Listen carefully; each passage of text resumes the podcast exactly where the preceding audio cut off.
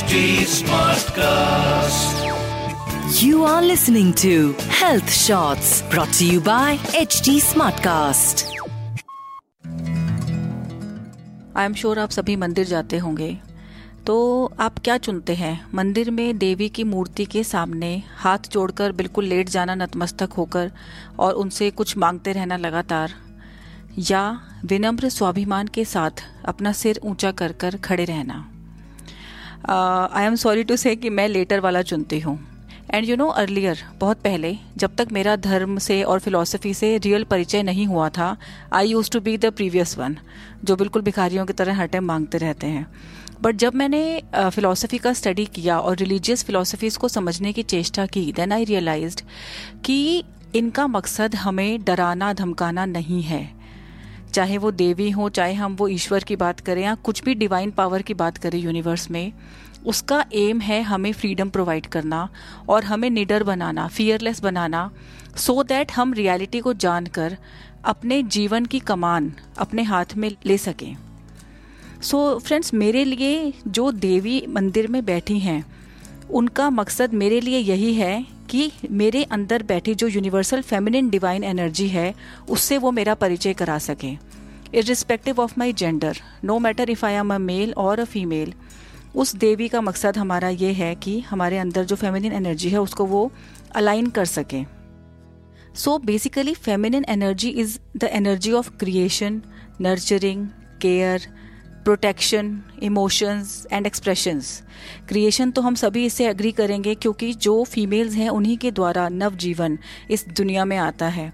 Nurturing इसलिए कि वो जो एक फेमिनिन एनर्जी है, जो एक फीमेल है, वो ना सिर्फ़ अपने बच्चे का पालन पोषण करती है, बल्कि पूरे परिवार का, अपने पेरेंट्स का इन लॉज का, अपने हस्बैंड का।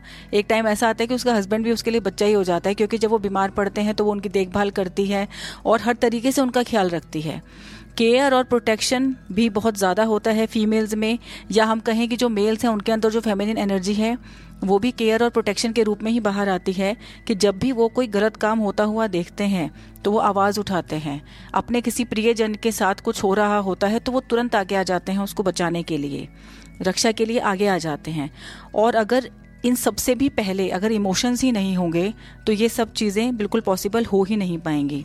एक्सप्रेशन इसलिए कि यू मस्ट हैव सीन कि जो भी फीमेल्स हैं, वो सब ज़्यादा एक्सप्रेसिव होती हैं। अपने इमोशंस को लेकर, अपने ड्रीम्स को लेकर जो भी बातें होती हैं, चाहे वो टॉकेटिव करें, वो हम उनको जो भी उपमा दे दें, हम उनको जो भी डिस्क्राइबिंग वर्ड्स से यूज़ करके उसको, उनको डिस्क्राइब करें। So they are more expressive towards their emotions towards their love beat love whatever it is चाहे गुस्सा है वो भी। बट अगर फ्रेंड मेरा जो मेरा जो पॉइंट है इस पॉडकास्ट को लेकर, वो ये है कि हम सबके जीवन में कभी ना कभी ऐसा ज़रूर हुआ होगा कि किसी एडवर्स सर्कमस्टांसिस में हमने just in a flick of a moment कोई एक्शन लिया होगा और कुछ ऐसा हिम्मत वाला काम कर दिया होगा जिसकी कि हमें खुद भी उम्मीद नहीं थी, खुद से उम्मीद ही नहीं थी। फॉर एग्ज़ाम्पल एक बार क्या हुआ था कि being a mother I can say that कि एक बार हम लोग मसूरी गए हुए थे और मेरी बेटी छोटी थी और मसूरी में लीच होती है, आपने जोक का नाम सुना होगा तो वहाँ पर कोई कोई एरिया ऐसा होता है कि अगर आप वहाँ जाओगे बरसातों के मौसम में तो लीच चिपक जाती है आपको। एंड आई रिमेंबर कि मेरी बेटी के हाथ पर कहीं पर लीच आ गई थी और मैं मसूरी में पाँच साल रही हूँ तो मैंने, मैं उससे बहुत डरती थी लीच से। बट जब मैंने देखा कि मेरे बच्ची के ऊपर वो चिपक गई है तो I I you know instantly I didn't think at all मैंने कुछ कपड़ा सा रखा था, उसको उसको पकड़ा, उससे उस जो, उस जोंक को उतारा और फेंक दिया। Because it was about my daughter about the security of my daughter and बाद में आई रियलाइज़ कि अरे, मुझे तो लीड से बहुत डर लगता है, ये मैंने कैसे कर दिया? So basically I am talking about the feminine energy within जब भी हमारे बच्चे की तबीयत खराब होती है या फैमिली मेंबर की या और कोई भी एडवर्स सर्कमस्टांसिस होता है या हमारे पेरेंट्स के ऊपर कभी कोई आँच आ जाती है, कुछ भी होता है तो हम में से एक बड़ी शक्ति सामने आ जाती है और चीज़ों को टेक ओवर कर लेती है। तब तक, जब तक कि सब ठीक नहीं हो जाता। आई एम श्योर कि आपने कभी ना कभी इस तरह के एग्जाम्पल्स को फील किया होगा अपने जीवन में या अपने आसपास? जैसे कि अपने आसपास में से मैं एक रियल लाइफ एग्जांपल आपको बताना चाहूँगी मैं एक वुमेन को जानती हूँ, जिनके हस्बैंड को पिछले दो साल से कैंसर है। And you know that woman is so strengthful कि वो अकेले उनको हैंडल भी कर रही हैं और वो यूएस भी गए हैं इलाज के लिए। वो लेडी ने इस तरीके से टैकल किया हुआ है अपने परिवार को और जब हस्बैंड पेन में होते हैं तो वो उनके सामने भी होती हैं, वो घर भी संभालती हैं, वो बाकी सब भी देखती हैं और वो रोती भी नहीं है उनके सामने। They are still in a dilemma कि उनका क्या होगा, ये नहीं पता but that lady is you know taking care of everything very efficiently और इस टाइम पे मुझे लगता है कि वो एक देवी का जो रूप है, इस टाइम वो उनके अंदर है। तो you know friends this is nothing but the divine feminine energy within not without now don't take it as कि कोई बाहर से हमारी रक्षा कर रहा है। ये सब जो एक पावर है, वो हमारी कॉन्शियसनेस की पावर है, हमारी जो फेमिनिन एनर्जी है, ये उसकी पावर है। अभी रिसेंटली पीछे किसी पॉडकास्ट में मैंने बोला था ओपरा विनफ्री के बारे में, आपको याद होगा। उसमें मैंने उनका एग्ज़ाम्पल दिया था कि जब वो इंडिया आई थी तो उन्होंने तीन बातें कही थी। एक तो वो ट्रैफ़िक को लेकर थी, वो स्पिरिचुअलिटी को लेकर। एक उन्होंने बात ये कही थी कि इंडिया में मुझे ये आयरनी लगी कि यहाँ पर लोग देवी मानकर देवी की पूजा करते हैं। मंदिरों में जगह जगह लाइनें लगी हुई हैं देवी की पूजा के लिए।